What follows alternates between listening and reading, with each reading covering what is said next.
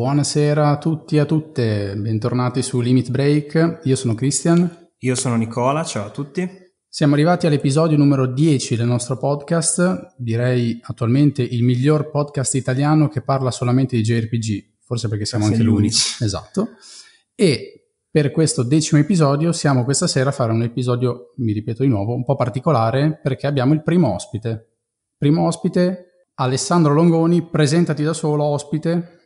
Ciao ragazzi, ciao Christian, ciao Nicola. Beh, sono onoratissimo di essere vostro ospite. Intanto posso cogliere l'occasione anche di farvi complimenti perché vi sto ascoltando e mi piace molto quello che state facendo.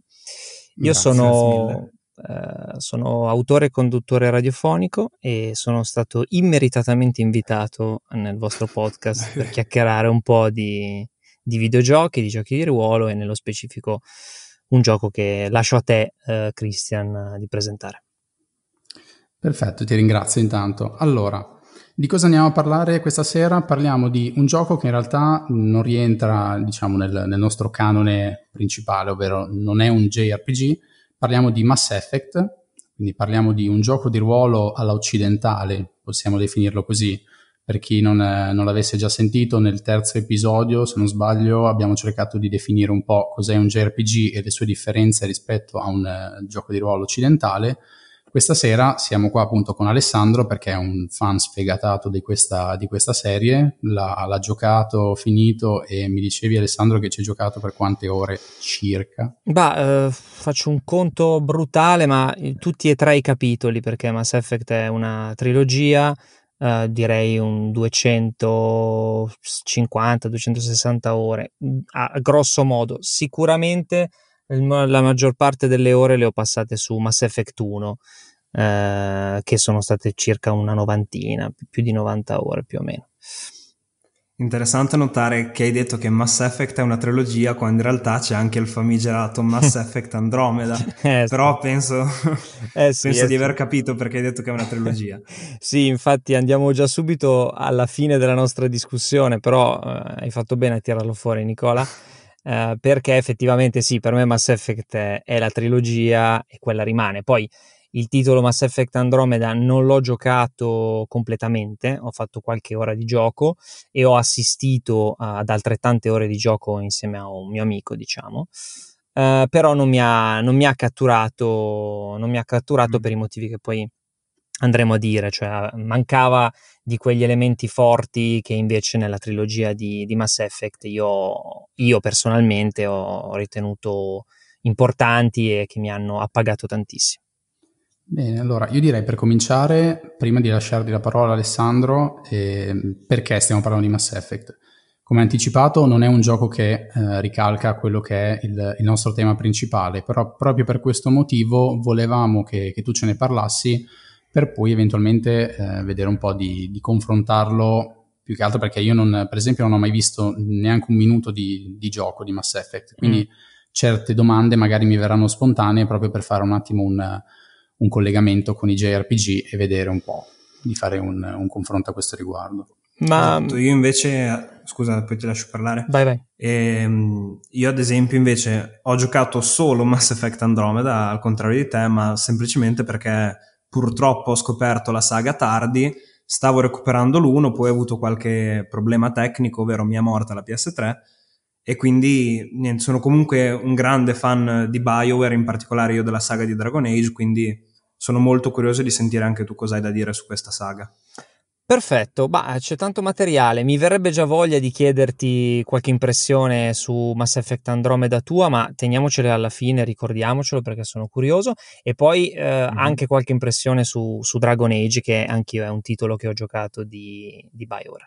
Allora, diciamo che questa puntata è, è, un po' nata da una chiacchierata con, con Christian, perché io appunto ascoltando il vostro podcast mi sono appassionato al gioco di ruolo giapponese ascoltando voi perché io non sono, non, non, ho giocato forse una volta qualche ora a Persona 4 credo, non vorrei dire una stupidata, sono un eretico perché appunto non ho, non ho mai giocato a, a grossi titoli di JRPG, Uh, però um, sono rimasto attratto dal vostro podcast, mi sono incuriosito e ho avviato una chiacchierata con Christian sulle differenze tra il gioco di ruolo occidentale, americano o comunque uh, in questo caso canadese perché la Bioware è, è canadese mm-hmm. e quello giapponese. Perché Mass Effect, Mass Effect è un titolo che uh, io amo profondamente e che ritengo uno dei miei titoli preferiti di sempre. Lo voglio portare come paradigma di gioco di ruolo occidentale eh, vediamo se eh, ne, ne, viene fuori qualcosa di, di, positivo. Allora, innanzitutto c'è da dire che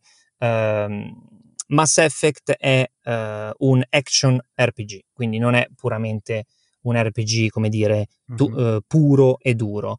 Ha delle componenti action e anche delle eh, influenze, soprattutto poi nei capitoli successivi, il secondo e il terzo, molto forti nel third person shooter. Però prima di entrare nei tecnicismi di che tipo di gioco è, uh, vorrei partire da di che cosa si parla. Allora, Mass Effect è una trilogia squisitamente fantascientifica ovvero uh, per tutti i fan della fantascienza, quali io sono sin da quando ero piccolo, sono cresciuto con Le meraviglie del possibile di Fruttero Lucentini edito da Inaudi. Uh, per tutti gli amanti della fantascienza, il titolo di Mass Effect apparso appunto nel 2007 da Bioware è stato uh, un prodotto killer, cioè un, dire, una killer application, perché uh, proponeva un universo espanso di uh, fantascienza ehm, talmente curato e talmente profondo che davvero io, che sono un grande fan della fantascienza, sono, è, è stato come trovarmi all'interno del miglior parco giochi possibile. Allora, di cosa parla Mass Effect? Vado alla trama cercando di non essere né lungo né spoilerando troppo. Siamo nel 2149, la razza umana scopre eh, dietro Plutone, diciamo, il, il, satellite di Plutone viene chiamato Caronte, eh, si scopre che in realtà non è un satellite naturale, ma è un satellite artificiale. Caronte in realtà è un portale abbandonato da una civiltà aliena ormai estinta e sconosciuta all'uomo e questo portale permette di, eh, all'essere umano, all'umanità, di viaggiare in tutta la galassia. Uh, quindi l'essere umano comincia un'esplorazione nello spazio, uh, ovvero in tutta la galassia, e scopre che ovviamente non è il solo abitante di, della galassia. Scoprirà altre uh, razze e scoprirà anche che la galassia è organizzata in maniera molto precisa, cioè una cittadella ovvero una struttura anch'essa di una razza aliena sconosciuta ed estinta da milioni di anni, abbandonata. Uh, questa cittadella, um, come dire, contiene il consiglio, ovvero un, un, luogo, una specie di parlamento dove vengono rappresentate tutte le razze presenti uh, nella galassia. Gli esseri umani sono un po' gli ultimi invitati, sono, come dire, uh, gli ultimi a, a, poter partecipare a questa mh, politica espansa nel, nell'universo e quindi eh, cominceranno ovviamente conflitti, discussioni eh, e politica per, come dire, riuscire a, a, a conquistare un posto all'interno del Parlamento. Tutto questo è solamente la premessa del nostro gioco, che già, ehm, poi ovviamente interrompetemi con domande o cose se sono poco chiare, insomma. No, volevo solo dire eh, che in effetti tu hai detto, hai detto molto bene, secondo me, universo espanso perché secondo me il punto forte di Bioware è sempre stato questo, ovvero non solo la capacità di creare, cioè anzi diciamocelo, almeno all'interno della saga di Dragon Age non ha mai creato delle trame particolarmente complesse o, o chissà quanto accattivanti, diciamo. Ciò che era interessante secondo me erano proprio i mondi che Bioware costruiva e come, come andava proprio ad approfondirli e addirittura ad approfondire le culture di ogni singolo popolo o in questo caso di ogni singola razza che lo abitavano.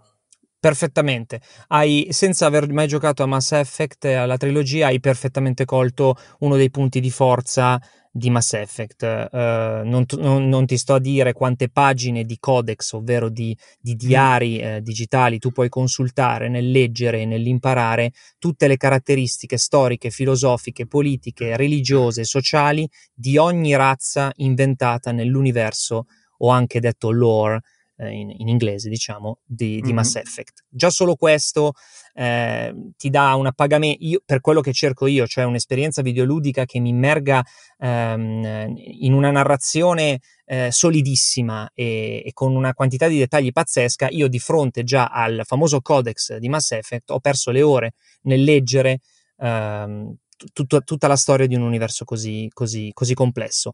Noi siamo però arrivati al protagonista della, della vicenda, perché ovviamente come ogni storia ci vuole un grande protagonista e ci vuole anche un grande antagonista, come diceva Alfred Hitchcock. Se non hai Uh, se hai un buon cattivo, hai già metà del film, diceva Hitchcock nella sua intervista con Truffaut. Um, quindi il protagonista è il comandante Shepard, un figlio di nessuno, un soldato abbastanza anonimo, che però si è distinto per una operazione militare della razza umana e viene incaricato da, uh, dai suoi superiori di seguire una missione abbastanza delicata, cioè seguire uno spettro, ovvero un super soldato addestrato dalla cittadella eh, che eh, vengono appunto addestrati per delle missioni speciali, um, gli viene detto a Shepard, al comandante Shepard, di seguire uh, come dire, eh, lo spettro in una missione particolare.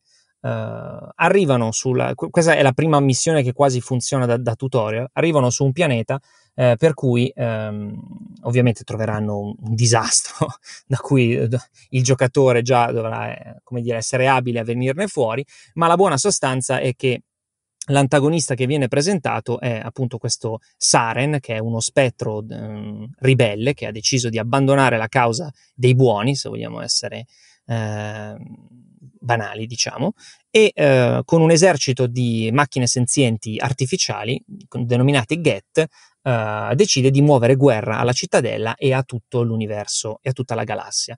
Eh, la sua, come dire, suo, la sua missione è ovviamente eh, annichilire e distruggere tutte le civiltà che si oppongono al suo desiderio di, di annientamento eh, e questa è soltanto come dire un primo livello di trama. Poi andando avanti nel gioco e non spoilerò nulla, ci sono piani molto più grandi eh, che porteranno il giocatore a immergersi davvero in, in, una situazione sempre più drammatica. Questa è un po' eh, la trama. Direi mi fermo qua perché sennò rischio di o essere troppo lungo o, o essere poco, poco, poco interessante. Intanto, uh, grazie per la precisione e, e, anche per la sintesi. Adesso io non avevo sentito ancora, non avevo né sentito né letto nulla a riguardo, proprio perché volevo arrivare eh, in questo episodio e sentire da, dalla tua voce il, una descrizione del gioco.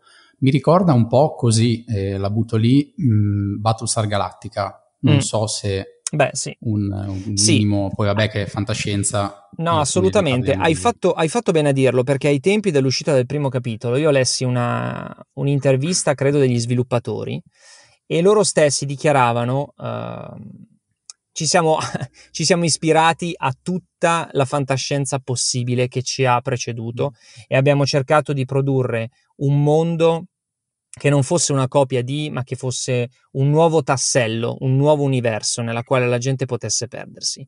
E uh, guardando, mh, mm, fruendo Mass Effect, tu rivedi i grandi della fantascienza, rivedi, hai detto Battlestar Galactica, che è uno dei, dei testi più, più, importanti della fantascienza degli ultimi anni, uh, ovviamente ci riferiamo al Battlestar Galactica di una ventina di anni fa, cioè il cosiddetto reboot della versione degli anni 70 però sì. ritrovi eh, Isaac Asimov, ritrovi Frank Herbert, ritrovi Arthur C. Clarke, ritrovi i grandi tomi delle space opera, ehm, ma trovi anche delle, de, de, dei piccoli capitoli della fantascienza Uh, piccoli, ma piccoli e grandi. Mi viene in mente appunto Alien, la cosa di John Carpenter, anche se non è ambientato nello spazio, eccetera. Insomma, la, la, quantità di citazioni, ma non tanto di citazioni, ma proprio di omaggi che gli sceneggiatori di Mass Effect, gli sviluppatori di Mass Effect hanno inserito in un testo è enorme e non te ne accorgi mai, perché secondo me le citazioni migliori, gli omaggi migliori sono quelli che tu non ti rendi conto a una prima lettura.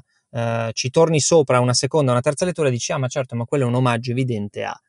Però la prima cosa che arriva in Mass Effect è la qualità della storia e, della, e, e del livello di narrazione. Però mh, non voglio anticipare in realtà il, il, il, i, punti di forza uh, che, eh, di, di, questo gioco che voglio, che voglio affrontare uh, più tardi. Più che altro vorrei spiegare un po' che tipo di gioco è, perché qua siamo mm-hmm. nella casa dei J- vadi, vadi. siamo qua nella casa dei JRPG, eh, presento Mass Effect come un gioco che effettivamente è un action RPG. Uh, mm-hmm. Il primo capitolo è, ha un piede molto forte nel, nell'RPG uh, per quanto riguarda il livello di customizzazione dei personaggi, degli equipaggiamenti uh, e delle tattiche di guerriglia.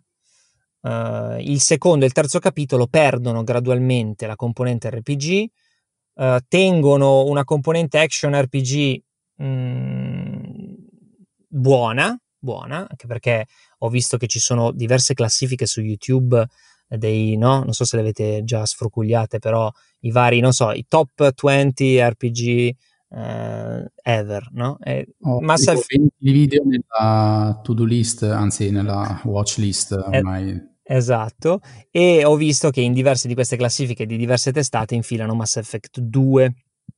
Esatto, anch'io ho visto spesso il 2. Eh, spesso il 2. E poi Mass Effect 3, eh, secondo me, arriva proprio a un livello di distaccamento ancora più forte dalla componente RPG.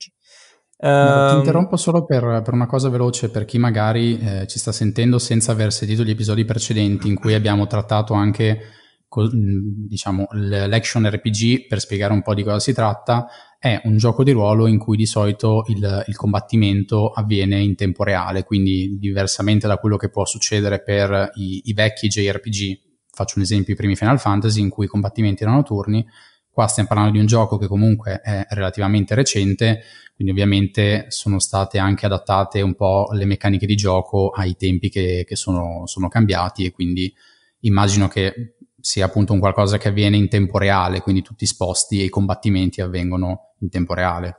Esattamente, sì, eh, questa, questa, componente c'è eh, senza dubbio e mh, mm, c'è però l'elemento tattico che nel, nel primo Mass Effect è più è più preponderante.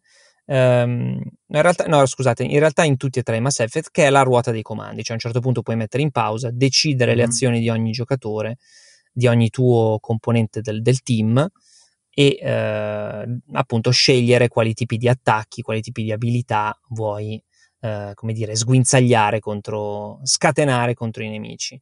Eh, non ho infatti detto e l'ho anticipato che il gioco prevede un team di tre persone, ehm, la storia poi and- andrà, andrà avanti, ehm, si conosceranno tanti altri personaggi. Uh, credo che in Mass Effect 2 si arrivi a 8-9 perso- personaggi scegliibili, forse selezionabili, forse anche di più. E però il team rimane a 3, quindi c'è l'impostazione del team a 3, c'è una ruota dei comandi che puoi mettere in pausa, decidere le azioni e gestire i combattimenti. Eh, ci sono le classi, all'inizio di Mass Effect 1 puoi decidere l'origine del personaggio. Shepard può venire da, un, da un, una terra abbandonata, può essere orfano, può essere in realtà un campione militare. Eh, l'attitudine psicologica di Shepard, eh, un paio di attitudini, eh, e poi anche le classi. Ci sono tre classi pure e tre classi ibride. Eh, le tre classi pure sono soldato, che non è difficile da immaginare che tipo di caratteristiche abbia, Biotico, che è una specie di mago della, della fantascienza, ovvero nel mondo di Mass Effect, ehm, organismi, alcuni esseri umani eh, vicino a certe fonti di, di energia di massa mh, particolare hanno delle mutazioni che gli permettono di controllare eh, la massa attorno a sé. Quindi un biotico in squadra ti permette di, puoi anche essere tu stesso un biotico, ti permette di spostare le persone, lanciare le persone, deformare gli oggetti, creare degli scudi e quindi, diciamo, se me lo permettete, direi una specie di mago del futuro. E eh, infine l'ingegnere, ovvero colui che con, in una maniera abbastanza cyberpunk può avere il controllo di diversi device, può come dire, manipolare gli, eh, gli apparecchi elettronici che vengono incontrati dal team eh, durante le missioni, possono, ehm, come dire, eh, danneggiare le armi dei, dei, degli opponents, dei, dei, nemici e fare tutta una serie di operazioni che riguardano appunto la tecnica il, e il cyber hackeraggio. Uh, non ho detto ma mm, che principalmente la forma di combattimento di Mass Effect è, mm, le armi da fuoco. E, First person shooter, diciamo. Eh, esatto, e, Sì, esatto. E la, la, visuale è appunto third personal shooter, cioè siamo in terza sì, persona. Eh sì, scusate. Sì, siamo, siamo, in terza persona e gli elementi appunto di TPS poi um, aumenteranno nel corso dei capitoli, il secondo ancora di più perché verrà migliorata poi la possibilità di nascondersi dietro gli oggetti per sparare. Mi viene in mente un vecchio gioco Gears of War che era fantastico in quel mm-hmm. senso perché ti dava proprio la, quel meccanismo di difesa che poi è diventato insomma, utilizzato da, dai più. Sì, beh, è il gioco che ha un po' introdotto, esatto. in, immesso come, come, meccanica, diciamo, lo, lo sparatutto a copertura. Ecco, sì. Esatto. E, ehm, e, questo è quanto. Un altro elemento per raccontare il, il, gioco di Mass Effect sono gli ambienti. Allora, noi abbiamo innanzitutto, uh, appunto, siamo in terza persona, ci muoviamo in ambienti che possono essere navette, stazioni, uh, bar, laboratori, alberghi, uh, porti navali, porti di astronavi, mh, mm, banchine, uh, nightclub malfamati. Quindi in terza persona ci muoviamo all'interno di questi spazi, interagiamo con i, eh, i personaggi non giocanti, eh, come dire, gli, gli, N, gli, NPC. Si dice così, vero ragazzi? Sì, esattamente, sì, sì. Il, il, calore mi sta, mi sta, attanagliando, quindi potrei perdere lucidità. Non scioglierti. Ok, e, ehm, appunto ci sono tanti NPC, mm, si può esplorare eh, questi ambienti. Poi abbiamo l'esplorazione dello spazio. A bordo della Normandy, che è la nostra astronave con la quale possiamo muoverci all'interno della galassia per continuare le indagini, per cercare di capire cosa sta accadendo, per cercare di capire eh, come il nemico eh, sta, sta, costruendo la sua armata, eh, come dire, eh, infernale. Mm, siamo a bordo della Normandy, la Normandy possiede una mappa galattica e noi possiamo spostarci da un cluster all'altro di stelle e atterrare su tutti, più o meno tutti i pianeti che i programmatori ci hanno messo a disposizione e sono veramente tanti. Io ho passato 90 ore su sto gioco, avevo anche un quaderno eh, sulla quale scrivevo tutti i pianeti che andavo a visitare e soprattutto mi segnavo le cose che mi mancavano da scoprire, perché se avevo un livello uh, di, del giocatore eh, basso e quindi non avevo quella caratteristica di Uh, non so, mm-hmm. mh, decrittare un, uno scrigno segreto, non ero ancora abbastanza skillato per, per, aprire quello scrigno, mi segnavo che dovevo poi ritornare in quel pianeta e, e come dire, pulire tutto, perché io quando gioco agli RPG, per me non, non, non esiste una ah, stanza... Ah, che non deve essere esplorata. Ecco perché Ti poi... capiamo perfettamente. esatto, mi, mi, capite perfettamente. Infatti una volta, apro una parentesi, scusate, mi è venuto in mente perché ho giocato anche a Dragon Age Origins. Questo vizio però mm. n- non è un granché con Dragon Age Origins, perché a, a furia di infognarsi nelle stanze più improbabili, poi ti ritrovi un mostro a livello quattro volte più grande di te che ti distrugge e quindi ti ritrovi delle, delle, sì, pessime, sì. delle pessime, sorprese. Credo che Nicola abbia presente la scena. Certo. Ma... Eh, guarda, giusto per renderti l'idea, sì. io in Mass Effect 1 ero arrivato proprio al, alla prima volta in cui sblocchi la mappa galattica, stavo esplorando il primo pianeta, ah. a parte il primo da tutorial, diciamo. Sì ma penso che fossi già intorno alle 20 ore o qualcosa Guarda, del genere. Ma ti prego, hai detto Mass Effect 1 o ti stai confondendo con Mass Effect Andromeda? No, no, Mass Effect 1. Ecco, allora hai praticamente detto la, la mia esperienza di gioco con Mass Effect 1. Cioè io ah, ho passato... Okay. Io ho passato le prime 20 ore di gioco di Mass Effect esattamente alla cittadella, cioè non mi sono esatto. mai spostato dal posto in cui ero. Poi improvvisamente, dopo aver fatto una quantità di sottomissioni incredibile, aver letto eh, quantità di codex infinite e aver parlato con chiunque, con qualsiasi NPC che gli, mm-hmm. che gli sviluppatori mi hanno lasciato lì, io li, li ho interrogati tutti Uh, finalmente ho detto, vabbè, andiamo a vedere la Normandy che cos'è, perché ovviamente non ne sapevo nulla. Salgo sulla Normandy, capisco che ho a disposizione una galassia e in quel preciso momento, alla ventesima ora di gioco, io letteralmente impazzisco di gioia e dico, sono di fronte a, come ho detto all'inizio, il mio parco di giochi perfetto.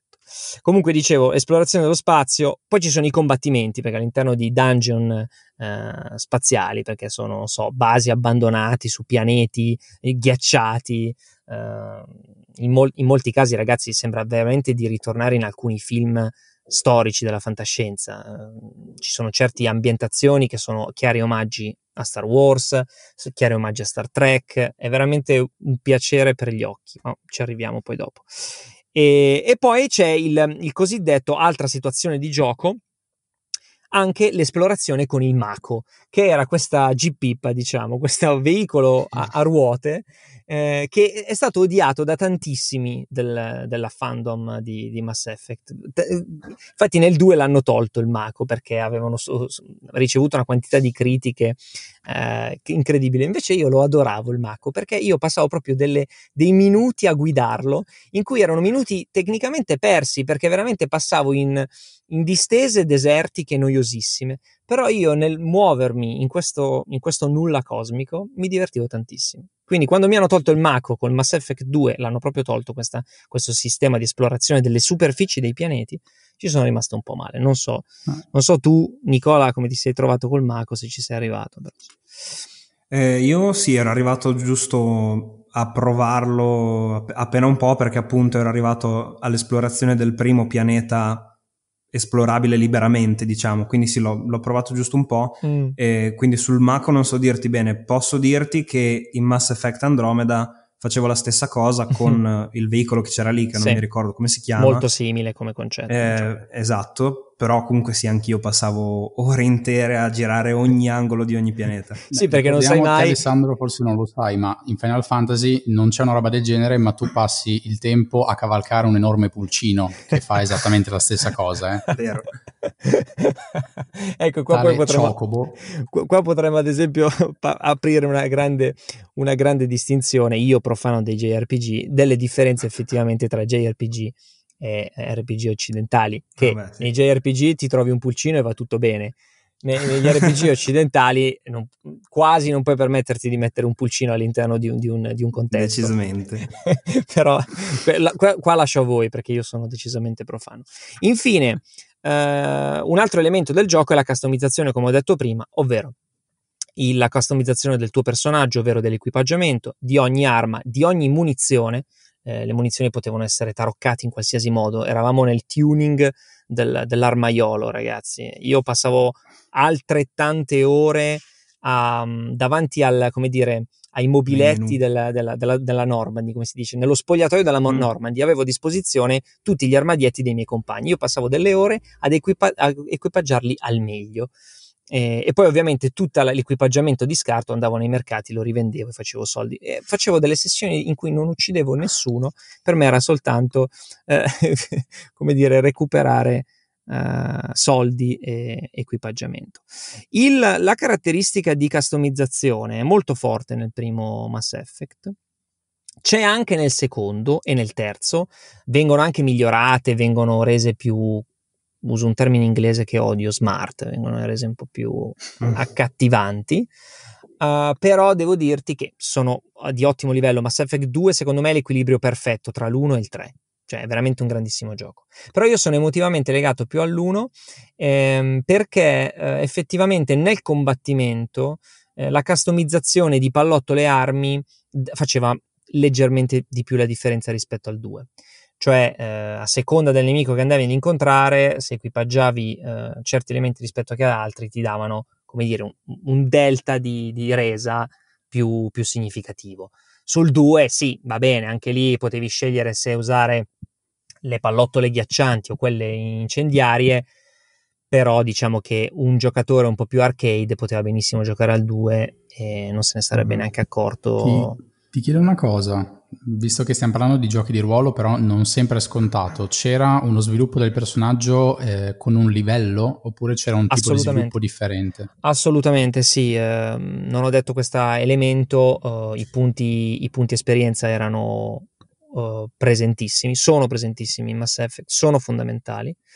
In Mass Effect 1 ancora di più. Eh, il gioco ti dava la possibilità, arrivato a una quantità di punti in cui dovevi appunto spenderli poi nell'aumentare le abilità, il gioco ti dava la possibilità di una scelta semplificata, cioè ti bastava schiacciare un bottone è uscito per Xbox.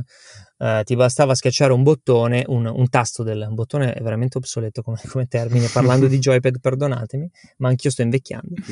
E il, il, pulsante del joypad ti permetteva di salire, di far salire tutte le abilità in una maniera, come dire, eh, coordinata e prevista dagli sviluppatori. Io, ovviamente, con la cippa che andavo avanti con, la, con dire, il modello arcade, mi mettevo lì e, e, e ragionavo su ogni skill come, come, come è giusto fare negli RPG. Quindi sì. E altre ore e ore spese. altre ore e ore sprecate. le abilità. Bravissimo. Quindi sì, i punti esperienza ci sono, sono ben distribuiti, ti danno la possibilità di aumentare eh, le abilità che preferisci, ti danno la possibilità di caratterizzare il tuo personaggio, di renderlo un po' più specializzato in alcuni punti rispetto che altri, eh, partendo dalle classi o dalle interclassi che vi ho detto prima. Quindi su questo eh, è, è, è decisamente appagante per chi cerca di di questo tipo di, di, insomma, per chi è amante de, degli RPG, sicuramente. Infine, la cosa in realtà determinante di Mass Effect sono il fatto che il, il, le scelte che puoi fare con il personaggio, cioè innanzitutto c'è tutto un impianto di dialoghi che è incredibile, perché ogni NPC e ogni tuo compagno di squadra ha una possibilità di dialoghi eh, ampissima, Uh, tu puoi avere diversa, diverse opzioni di risposta. E ogni, ogni risposta ehm, modella eh, ogni personaggio dal punto di vista psicologico, sia il tuo personaggio che piano piano con la storia, a seconda delle scelte che fa, che sono determinanti, non sono scelte fittizie, non sono scelte posticce, cioè in Mass Effect quello che scegli è veramente importante, sembra quasi in alcuni momenti che è il gioco stesso che aspetta una tua scelta. Cioè, senza di te non va avanti lo sviluppo della storia. Ti dà questa impressione, ti senti veramente all'interno di una narrazione che ha tutti gli occhi puntati su di te e su quelli che decidi di fare. E questa sensazione è secondo me la gemma principale di un gioco come Mass Effect. Quindi quantità di dialoghi immensa, uh, e, uh, come dire, eh, elaborazione delle psicologie di ogni personaggio. Se tratti male un tuo compagno di squadra, quello comincerà a risponderti con risposte un po' più corte, comincerà a darti delle opzioni più ridotte, se invece... Ehm, ovviamente ci sono anche delle, delle, dei momenti di seduzione, puoi scegliere di affezionarti e di avere una relazione con un personaggio risp- rispetto che un altro. Um, tutto questo modella il protagonista, il comandante Shepard, che alla fine del primo capitolo, poi nel secondo e poi nel terzo, farà proprio uh, un percorso psicologico che è entusiasmante perché poi ti ritroverai alle scelte finali di ogni capitolo, se non la super scelta del, del terzo capitolo, che tu ripenserai a, a tutto il percorso e cercherai di essere, o così perlomeno io ho vissuto il gioco Mass Effect, cercando di essere il più coerente possibile con le scelte che avevo fatto prima. Vi dico, la scelta finale di Mass Effect, che non vi dirò qual è perché non voglio spoilerare nessuno, uh, mm-hmm. mi ha portato a dire, io personalmente come Alessandro sceglierei questo, ma secondo me il mio personaggio, per il percorso che ha fatto, sceglierà quest'altro e ho scelto mh, l'opzione di Shepard, non la mia per dirvi... Guarda, noi due secondo me siamo fratelli separati alla nascita, io secondo me c'è un terzo fratello, te lo dico, perché era una cosa che volevo dire anch'io esattamente pari pari, cioè io so che molti nei giochi di ruolo che prevedono appunto scelte morali e elementi del genere eh, compiono le scelte che, scegli- che farebbero loro in quella situazione lì. Io invece cerco sempre di dare un'impronta caratteriale al personaggio e di mantenerla coerente mm. durante tutto il gioco, che non è magari l'impronta caratteriale che ho io. Certo. Quindi siamo esattamente uguali anche da questo punto di vista. E la Bioware è riuscita a costruire un gioco che qualsiasi scelta tu faccia sta in piedi comunque. Non, non senti mai, ehm, perché a volte capita, fai una scelta ma capisci che quell'altra era quella che un po' il programmatore si... Ah, su, sulla quale sì. il programmatore aveva puntato le sue carte. Invece in Mass Effect lo costruisci tu la storia e sicuramente anche in tantissimi altri giochi, però mh, oggi parliamo di Mass Effect e, e questo è quello che ti, che ti, dà. Guarda, ti faccio a questo punto una domanda io. La, eh, diciamo, abbiamo appunto appena parlato della questione legata alle scelte. Quella che è la, la trama del gioco, ehm, senza appunto fare spoiler, con queste scelte mantiene comunque una sua come si può dire, una spina comunque dorsale fissa che è quella, oppure tramite le tue scelte può cambiare radicalmente il finale o gli eventi? Cioè ci sono potenzialmente delle storyline multiple per cui tu magari lo ricominci, lo rigiochi e cambiando scelte questo ti fa fare una storia completamente diversa o influenza degli eventi, ma sostanzialmente la trama rimane lei, quella che è stata scritta? Allora, sostanzialmente la trama mh, rimane la stessa Ehm, diciamo che uh, perché sì, esatto, non, non, non, esistono finali totalmente diversi, anche, dei, degli, anche tra un capitolo e l'altro. C'è una macro storia che viene abbastanza mantenuta. Quello su cui viene fatta la differenza è il personaggio. Ehm, a, volte quando tu segui una storia, quando leggi un romanzo, quando guardi un film, eh, sei legato a, a, a quella storia perché ti leghi moltissimo con il personaggio della storia.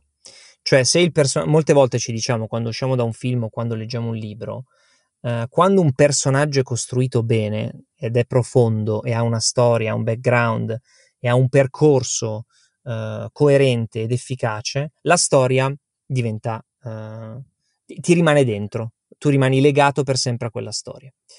E, ehm, faccio un esempio, uno dei miei romanzi preferiti, un grande classico della letteratura francese che è Il rosso e il nero, io non potrei non amare quel libro senza amare Julien Sorel, il protagonista. Cioè, io ho respirato con Julien Sorel per tutte le pagine e Sorel è, come dire, cresciuto dentro di me e mi ha trasmesso suo, la sua visione delle cose, non solo i fatti che vengono narrati all'interno di quel romanzo. Uh, Sorel mi ha parlato anche di altri fatti, perché era talmente vivo, era talmente reale quel personaggio. Ho tirato in ballo il rosso e il nero, ma potrei parlarvi di Moby Dick o di altri grandi testi della letteratura. E questo per dire che in Mass Effect, certo, la storia sostanzialmente rimane quella, il, il finale, bene o male, succede, come dire, succede quella roba lì. Però il senso di, di, di, di differenza che tu percepisci è nel il mio Shepard, come si comporta all'interno di un mondo così vasto e così dettagliato. Infatti, guarda, ti ho chiesto questa cosa proprio perché adesso finora non abbiamo parlato di Mass Effect e io ho già fatto per due volte la premessa che non, non rientra nostri nel nostro canone principale, quindi uno può chiedere, eh, allora perché ne state parlando? Quindi per fare un passo indietro, quando io e te ci siamo sentiti privatamente e eh, abbiamo appunto par- cominciato a parlare di questo gioco, tu stavi trasudando passione per questo gioco come stai facendo anche letteralmente in questo momento dall'interno del, del tuo studio di registrazione attuale. sì. E oltre a quello, eh, quello che io ho inteso da, dalle prime cose che mi avevi accennato era proprio che questo gioco poteva, un, poteva, rappresentare un po' un anello di congiunzione tra quello che è il JRPG mm, standard classico in cui hai appunto determinati elementi e una trama che è importante ma che tendenzialmente non viene modificata dalle scelte del, del giocatore e invece altri, altri, giochi di ruolo occidentali dove ci sono diverse scelte ma sostanzialmente la storyline principale ha un'importanza un po' eh, minore. Mm. Ok?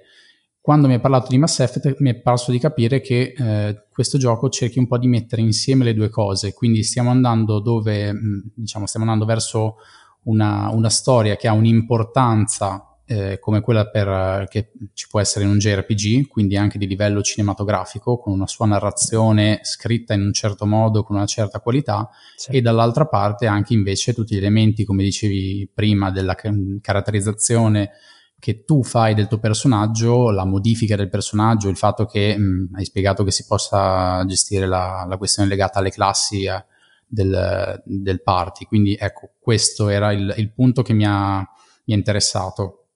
Certo, il, um, sì, infatti quello che ha preso da, dalla, dall'alta qualità dei JRPG, perché comunque è vero che ho giocato a pochi JRPG se non quasi nessuno, però la, la, il tipo di narrazione mh, giapponese eh, l'ho, l'ho, comunque fruito attraverso diversi anime che ho visti e mh, la loro qualità è eccelsa nel, nel, modo in cui raccontano le emozioni dei personaggi.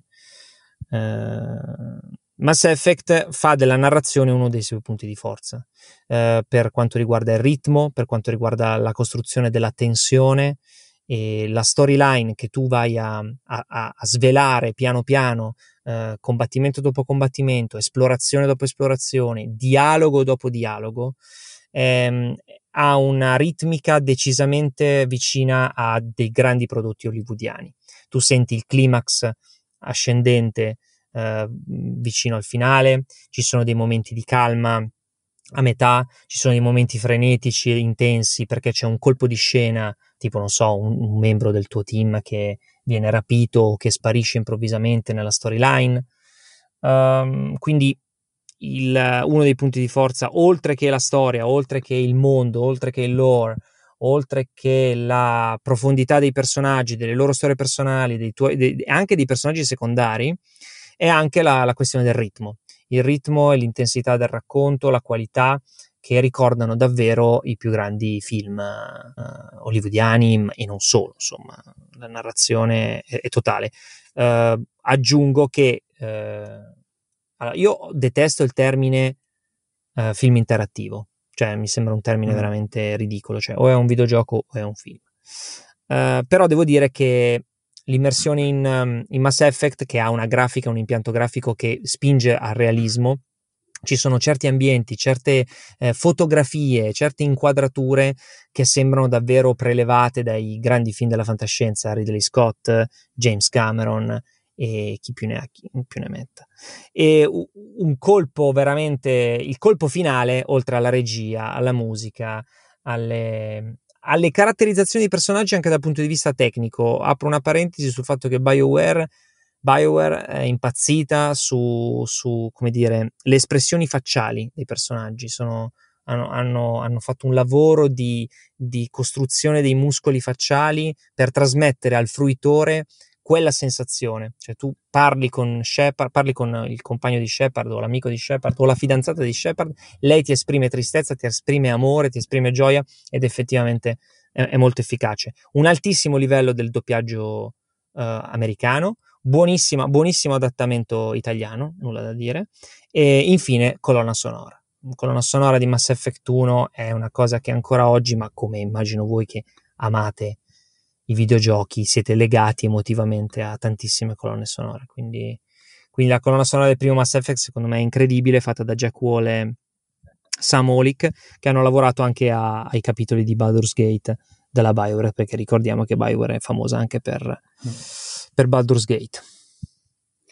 Bene, direi che hai sviscerato più o meno tutto e per, che, per quel poco che ho giocato il primo Mass Effect e soprattutto per, per quanto ho giocato i Dragon Age, bene o male concordo su tutto, cioè hai elencato alla perfezione i, i, punti di forza, non solo i punti di forza, ma anche proprio i tratti tipici di Bioware che sono pienamente riconoscibili all'interno delle loro produzioni. Ma visto che ci stiamo avviando in chiusura e abbiamo parlato molto di narrativa, io volevo chiederti una, un una domanda su una questione un po' spinosa. Cosa ne pensi tu di tutta la polemica che c'è stata sul finale di Mass Effect 3, sempre senza spoilerare? Ma allora, eh, io l'ho, mm, non l'ho condivisa per niente la polemica sul finale di Mass Effect, però vabbè, capisco che sono dei meccanismi anche un po' di marketing, un po' sociali per cui c'è grande attesa, c'è grande hype attorno a un titolo, uh, esce un finale controverso e quindi figurati i forum, le chat, i social sono impazziti quando poi è venuto fuori il finale di Mass Effect 3. Uh, senza spoilerare nulla, ritengo che il finale di Mass Effect 3 uh, sia, secondo me, assolutamente coerente con, uh, con, tutta la storia. E io sono rimasto felice di tutta la narrazione dal primo minuto fino all'ultimo. Il finale di Mass Effect 3 è anche, um, come dire, le, le, critiche che gli hanno mosso è che è stato, uh, qualcuno ha detto che era banale, qualcuno ha detto che non aveva senso, qualcuno ha detto che era una scelta, era una non scelta. Uh, si poteva, ho letto appunto che dicevano abbiamo fatto ore e ore e ore di gioco nel, nel dire, nel percepire che ogni nostra scelta era così importante che arrivare all'ultimo capitolo, all'ultimo momento e trovarci di fronte a una non scelta, perché chi lo critica ritiene che il finale sia una, un fake, diciamo, un, una, una, finta opzione, è stata una grandissima delusione. Sinceramente io non l'ho vissuta così, è, è il finale di una, di una grande epica. Eh, non, dico niente, non, non spoilerò niente dicendo che hai, hai davanti a te tre scelte finali per un grande colpo di scena finale o colpo di scena o comunque showdown finale. Sono tutte e tre molto interessanti e come ho detto prima, io Alessandro avrei scelto uh, un'opzione. Uh, però uh, mi sono trovato ad ascoltare Shepard e quando un gioco a quel punto lì arriva a farti parlare con il protagonista, che è fittizio, è solo nella tua testa, secondo me ha, ha conquistato cioè come dire, ha raggiunto i suoi obiettivi. In quel momento era Shepard che mi stava dicendo io, per come mi hai costruito fino alla fine del terzo capitolo, andrei da quella parte. E quindi ho detto, ok, va bene, non mi convince pienamente dal di, perché dal punto di vista proprio etico-morale era un, era, un di, era un, tipo di, scelta che io non condivido per mie convinzioni in merito alla tecnologia e alla scienza e alla filosofia umana. Eh, per dirti poi quali sono i, i, concetti che vengono scomodati nel giocare a questo gioco, mm-hmm. Uh, che ho detto, va bene, seguo Shepard, mi fido di lui e alla fine sono stato assolutamente contento. Ah, capisco alla perfezione quello che vuoi dire, come, come dicevamo poi già prima.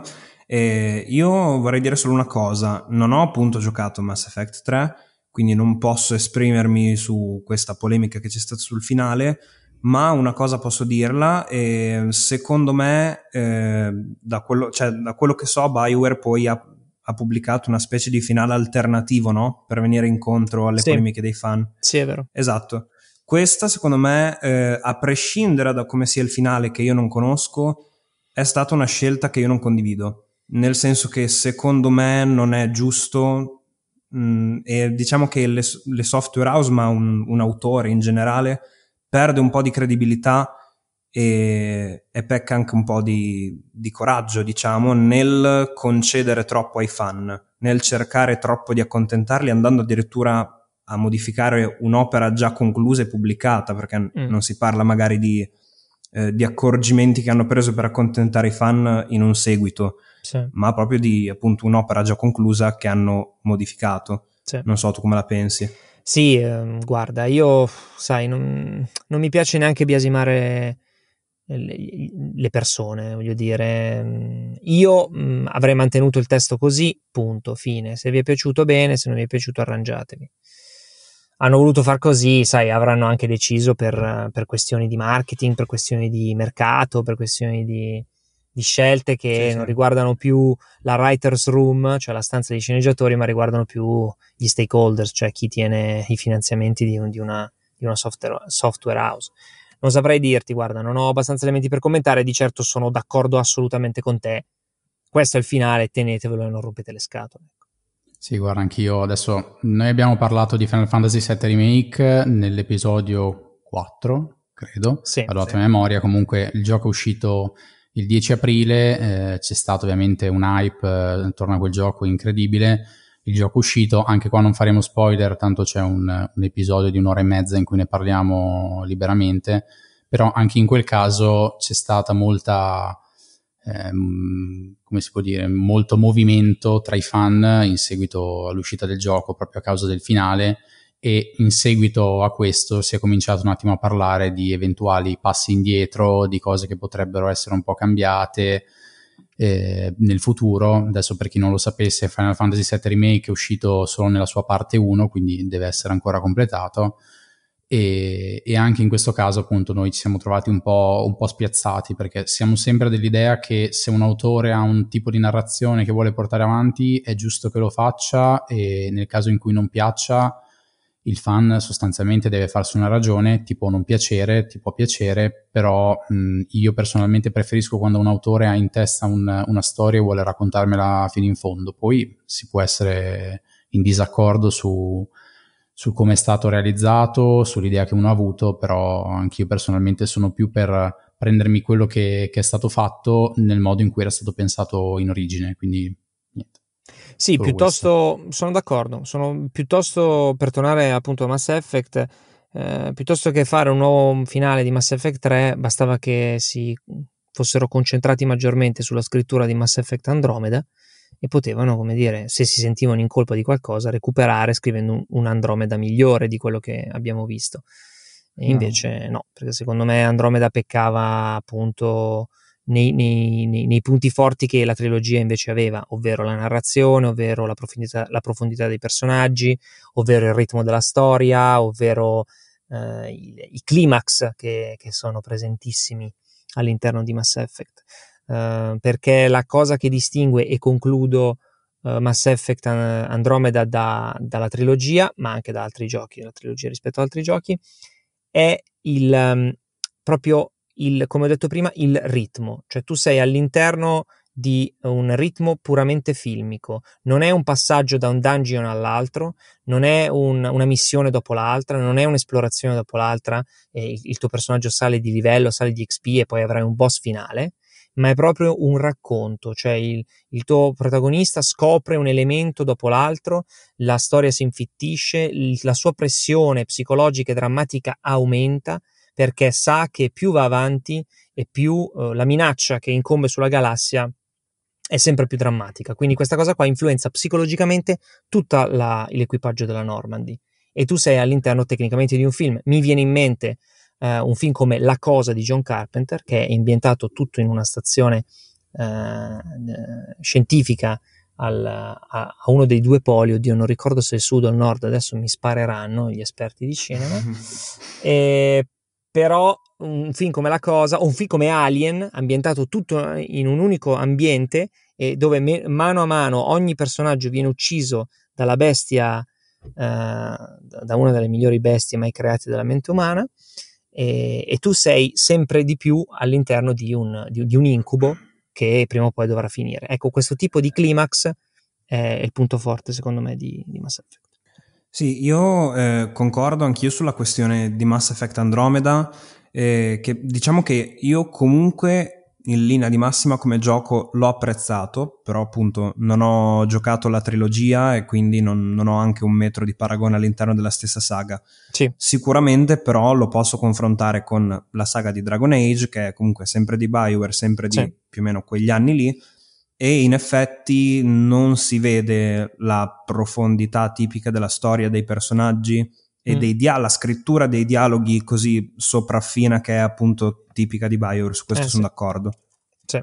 Io poi, ripeto, mm, Andromeda non l'ho giocato completamente, quindi mm, non, non, sono titolato per criticarlo completamente. Io ho avuto un'impressione in 4-5 ore di gioco, ecco, poi chiedo scusa se, se la, della, mia, in, della mia parzialità, ecco.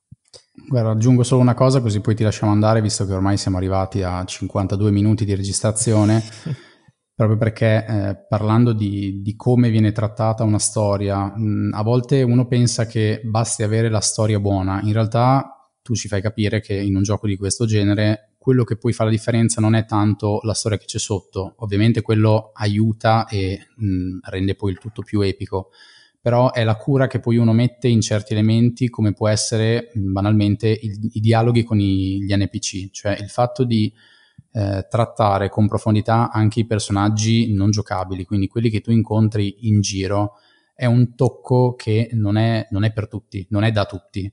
Quindi tu puoi avere anche una storia, una storia, buona, ma il modo in cui poi vai a gestire la tua narrazione con un certo ritmo e eh, l'interazione con certi personaggi che apparentemente sembrerebbero inutili e che magari in certi giochi vengono messi da parte, cambia nettamente poi il risultato finale. A me mm. viene in mente un, uh, un JRPG di, di Squaresoft uscito per PlayStation 1 che è Xenogears dove questo è uno dei miei giochi preferiti in assoluto. Eh, si tratta di un gioco con eh, un, una trama molto, molto importante, è un gioco suddiviso in due, in due CD.